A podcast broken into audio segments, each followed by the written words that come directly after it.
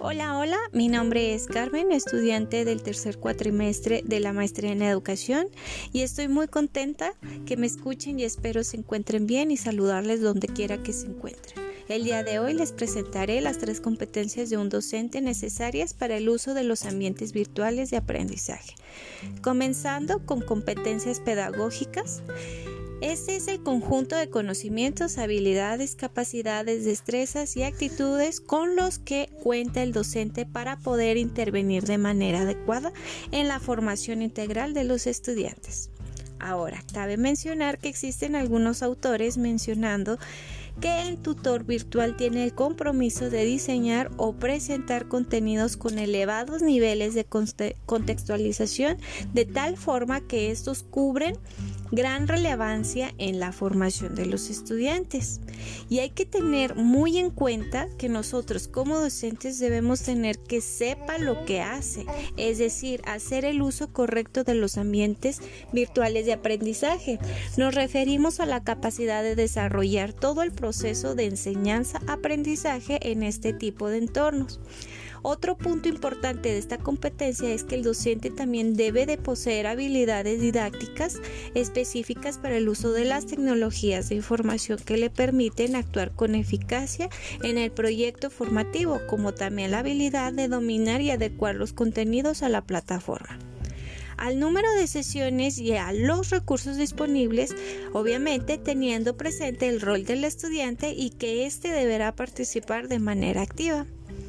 Ahora, las actividades de tutoría también son competencias pedagógicas, porque es cuando docentes tienen la oportunidad de impulsar al estudiante a construir y reforzar sus aprendizajes. Esa es una de las características y fuertes que debe de tener un docente en pocas palabras.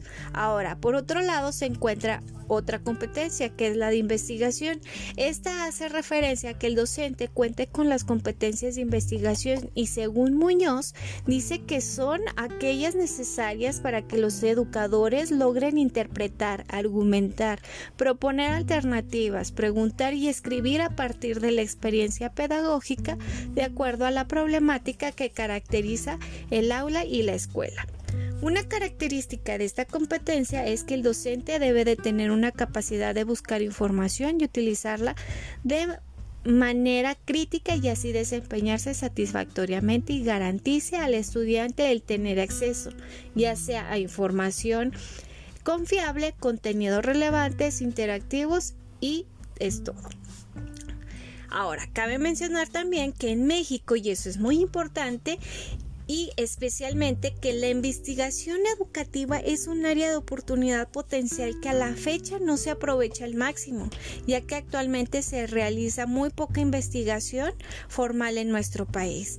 Por lo tanto, nosotros como docentes hay que fomentar y motivar a los estudiantes a que también se dediquen a este tipo de competencia de, eh, de investigación. Ahora, por último, está la tercera competencia evaluativa. Esta consiste en que cuando un docente posee competencias evaluativas, a lo que nos referimos es tener un buen manejo de técnicas de evaluación, ya sea a través de herramientas pedagógicas que permitan evaluar las destrezas y el nivel de apropiación de los conocimientos de los estudiantes. También hay que tener en cuenta que una evaluación debe de hacerse de preferencia al inicio del curso para saber cómo está el grupo actualmente. Y al final con esto verificar cómo es que concluirán también los estudios estos jóvenes. Las competencias pedagógicas de investigación y evaluativas, con esto permitir que los docentes actúen con eficacia al momento de desarrollo y uso de los ambientes virtuales de aprendizaje, para que los estudiantes puedan utilizarlos y aprovecharlos de manera que, y así contando acompañamiento de los docentes, contando con que estarán lo mejor preparados para ello. Bueno, esto a grandes rasgos con las tres competencias de los ambientes virtuales de aprendizaje. Espero les sea de útil la información, siendo así todo de mi parte.